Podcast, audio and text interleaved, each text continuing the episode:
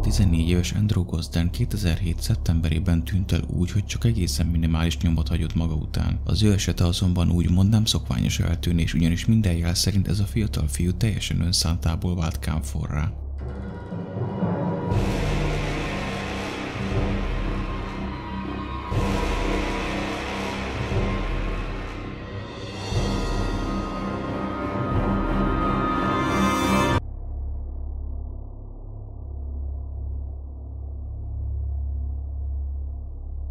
Családjával a közép-angliai Doncaster Belby nevű külvárosi részén éltek. A szülők mind a ketten mélyen vallásosak voltak, ugyanakkor gyerekeiket például nem keresztelték meg, mivel nem akarták a saját nézeteiket úgymond rájuk erőltetni. Az introvertált fiú ennek ellenére gyakran megfordult a közeli templomban, viszont az eltűnése előtt másfél évvel volt utoljára Isten tiszteleten. Ugyanígy cserkész is volt, de a csoportját hónapokkal korábban ott hagyta. A családja által csak Rúnak vagy Andy Rúnak becézett kamasz ritkán mozdult ki otthonról, de sosem anélkül, hogy szólt volna a szüleinek. Külön fontos kiemelni, hogy a tanulmányait tekintve kiemelkedő volt. Többek között szinte sosem hiányzott az iskolából, valamint beválasztották a brit kormányzati tehetséggondozó programba is, ahová a tanulmányi eredmények alapján az iskola tanulóinak legjobb 5%-a került be. Az összes tárgy közül matematikából volt a legjobb, mindazonáltal az iskolai ügyeiről még a szüleinek is keveset beszélt. Pont ezért is volt furcsa, amikor egy évvel korábban, 2006 nyarán részt vett a tehetséggondozó programon keresztül egy kéthetes, ott alvós nyári egyetemi foglalkozáson. Viszont amikor innen hazatért, tőle szokatlan módon már-már feltűnően lelkesedett az egészért. Szintén érdemes kiemelni, hogy noha magának való volt, nem volt kiközösítve, voltak barátai, viszont a szülei szerint iskolán kívül szinte sosem találkoztak.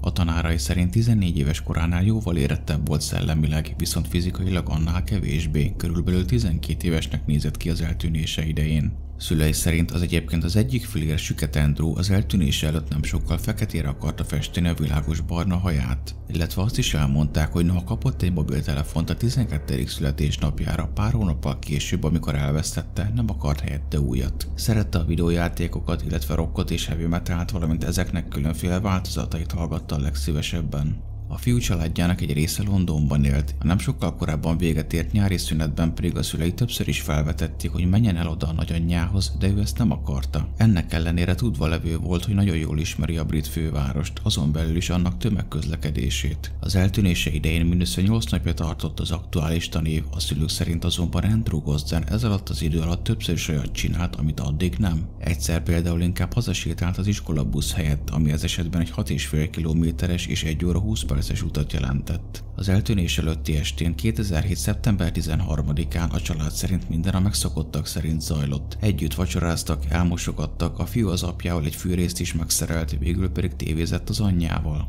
Másnap reggel azonban szintén szokatlan módon elaludt és csak nehezen tudott felkelni, holott korábban mindig időre készen volt. Emellett az anyja szerint különösen frusztrált és ingellékeny volt. A fiú végül 8 óra 5 perckor ment el otthonról, egy szemtanú pedig bizonyos Ellen Murray tiszteletes, aki ismerte a családot, egy padon ülve látta, ahogyan a busz megálló felé indul a közeli parkon keresztül. Ugyanakkor később letért az útvonalról, és az iskolabusz helyett egy ATM-hez ment, ahol levett a számlájáról 200 fontot, ami szinte a teljes összeg volt. Ez mai árfolyamokkal inflálva több mint 110 ezer forintot jelent. A maradék 14 font azért maradt a számláján, mert a legkisebb bankjegy, amit az automata ki tudott adni, az a 20 fontos volt.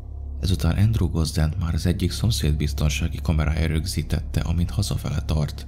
Otthon a mosógépbe rakta az iskolai egyenruháját, az okóját pedig egy székre, majd ezután felvette egy fekete slipnatos pólót és egy fekete nadrágot.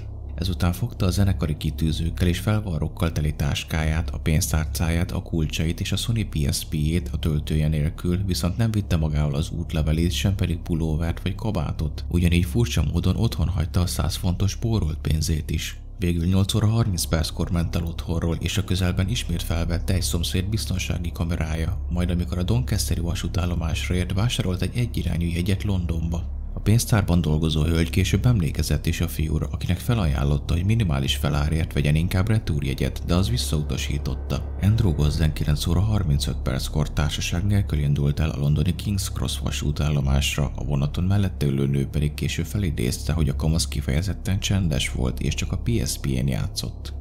Körülbelül ez időtájt már az iskolájának is feltűnt, hogy nem jelent meg az órákon, ezért értesíteni is akarták a szülőket, ugyanakkor rossz számon hagytak üzenetet az intézményből, így az anya és az apa csak nagyon késve értesült a történésekről. Végül a fiú 11 óra 20 perckor érkezett meg Londonba, 11 óra 25 perckor pedig a főbejáratnál elhelyezett biztonsági kamera is rögzítette, ahogyan kilép a vasútállomásról, és ez az utolsó felvétel, amin látható. A szülők esetében az, hogy nagyon késve értesültek az eseményekről, azt jelentette, hogy aznap este például, amikor leültek a család barátaival vacsorázni, még azt hitték, hogy a gyerek a szobájában csinálja a házit, vagy játszik. De még akkor is, amikor észrevették, hogy nincs a házban, csak arra gondoltak, hogy esetleg egy baráttal vagy szomszéddal lehet és elvesztette az időérzékét. Körbe is telefonálták a barátait, és végül tőlük tudták meg, hogy Andrew Gozden aznap nem is volt iskolában. Végül este hétkor értesítették a rendőrséget. Innentől kezdve többször is tüzetesen átvizsgálták a környéket, de sajnos eredmény nélkül. Végül a nyomozás előre haladtával a vasúti pénztáros vallomása alapján sikerült megerősíteni, hogy a fiú Londonba ment. Az apja Kevin szerint ugyanakkor nem volt annyira furcsa, hogy csak oda felevett jegyet, miután családtagjai és más ismerősei is laktak ott, akiknél akár ott is aludhatott volna. A család később Londonban is osztogatott szórólapokat, főleg kiállítások és múzeumok környékén, ahová nagyobb valószínűséggel mehetett. Később 2011-ben egy magáncéggel még a Temzei szakaszát is átkutatták egy szonárral, de eredmény nélkül. Itt fontos kiemelni, hogy a család nem volt épp elégedett a nyomozással, nem kis részben azért, mert a rendőrök először csak rájuk fókuszáltak, és amíg nem tisztáztak le mindenkit, addig nem is kérték be például a vasúti anyagokat. Végül így találták meg az utolsó felvételt is, amin látható a fiatal, de érdekesség, hogy ez sem elsőre, ugyanis a Donkeszeri rendőrség, amikor először felkérte a vasúti rendőrséget két nappal az eltűnés után, hogy hogy nézzék meg a pályaudvar felvételeit, azok nem szúrták ki a gyereket. Nem úgy három héttel később, amikor a Doncasteriek elküldtek egy nyomozót Londonba, hogy ő is nézze át az anyagokat, és amikor ismét átvizsgálták azt a rengeteg felvételt, csak akkor vették észre, a Andrew Gozden elhagyja az épületet.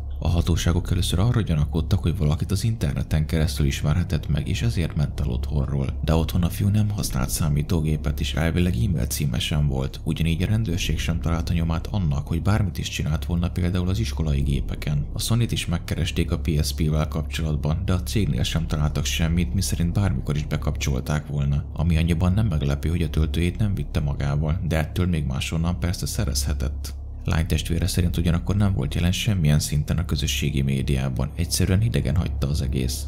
Az apja szerint azért mehetett Londonba, mert valami olyasmit akarhatott csinálni, amire úgymond könnyebb volt utólag megbocsátást kapni, mint előzetesen engedélyt. Emiatt felmerült, hogy esetleg valamilyen koncertre akart menni, ezért utána néztek, hogy fellépette akkoriban Andrew Gosden kedvenc együttesé közül bármelyik. Találtak is ilyeneket, viszont bizonyítékot már nem, hogy valamelyik eseményre el is ment volna. Érdemes megemlíteni azt is, hogy a fiú egyik kedvenc tévés műsora egy Reginald Perrin felemelkedése és bukása című brit sitcom volt, aminek a főszereplője megrendezi a saját halálát, hogy aztán új életet kezdjen. A szülők és a hatóságok szerint nem lehet kizárni, hogy esetleg ez inspirálhatta a 14 éves kamaszt. Később többen is jelezték a rendőrségnek, hogy esetleg a fiút látták Londonban, például egy nő egy Oxford Street-i Pizza illetve egy belvárosi piac közelében, de a hatóságok nem nyomozták le ezeket, vagy nem azonnal. Volt olyan bejelentő, aki csak hat héttel később kérdeztek ki. Az eltűnés után pár nappal arról is beszámoltak, hogy egyesek egy ráhasonlító fiút láttak egy belvárosi parkban egy padon aludni, öt nappal később pedig szintén látták a Temzétől délre fekvő Issin városrészben sétálni, immár melegebb ruhákban. Sajnálatos módon azonban minden próbálkozás ellenére nem sikerült megtalálni a fiút.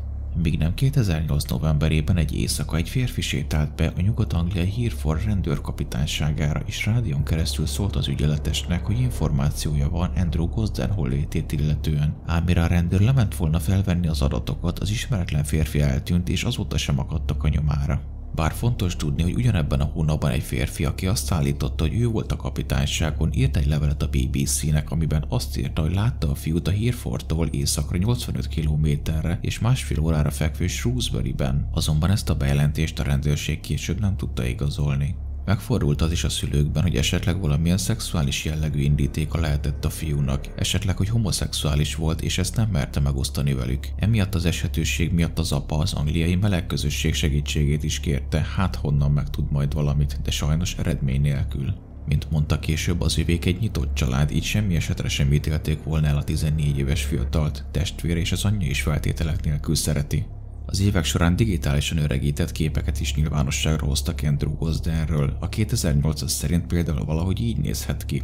Ennek előzménye az volt, hogy a rendőrség 2017-ben új lendülettel vágott neki a nyomozásnak, ugyanis szinte biztos, hogy a fiú még ma is életben van, a hatóságok is így hiszik. A videó elkészültekor már 27 éves is elmúlt, már persze ha tényleg optimisták lehetünk. A rendőrség ekkor bekérte a kórházakból a papírok nélküli betegek adatait, valamint ismét köröztetni kezdték Andrew Gosden új lenyomatait, DNS mintáit és egyéb személyes ismertetőjegyeit. A legérdekesebb fejlemény azonban 2018. júniusában történt, amikor a család közölte, hogy egy ismeretlen személy egy online beszélgetésről számolt be nekik, aminek során egy bizonyos Andy Runick nevű illetővel beszélt. Ugyebár az eltűnt tinédzsernek pont ez volt a beceneve. Ezen kívül azt is elárulta, hogy ez a bizonyos Endiru azt mondta, hogy a barátjuk így többes számban és párkapcsolati barátként értve ott hagyta őket ismét többes számban, és hogy szükségük lenne 200 fontra, hogy a lakbért fizetni tudják. Amikor azonban felajánlották neki, hogy küldenek pénzt, azt mondta, hogy nincsen bankszámlája, mert idézem, elment otthonról, amikor 14 éves volt.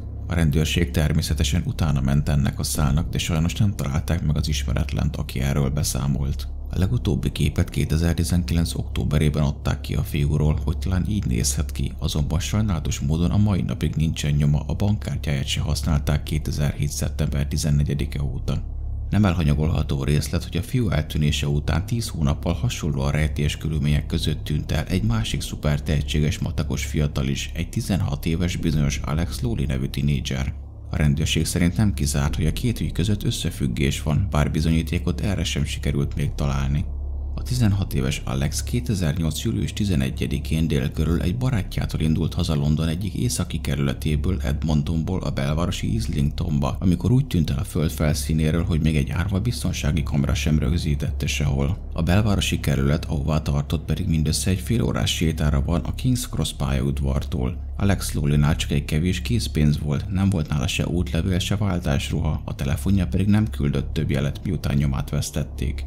Andrew Gosdennel kapcsolatban viszont lehet, hogy érdemes lenne jobban megvizsgálni azt a bizonyos nyári tábort, és hogy ott kikkel ismerkedett meg. Pszichológiai vonalon pedig azt lenne érdemes boncolgatni, hogy milyen ajánlat vagy döntés írhatja felül az addigi szülői fennhatóságot és biztonságot, mert valaminek történnie kellett, ami miatt szó nélkül hátrahagyott mindent. Vélhetően azért ment el, mert vagy elhitte, vagy elhitették vele, hogy azon a másik helyen jobb lesz neki. Bár ez már csak találgatás, de például egy bálvány, ez esetben egy karizmatikus, ám ugyanígy manipulatív személy képes lehet eltéríteni másokat az addigi megszokott életüktől.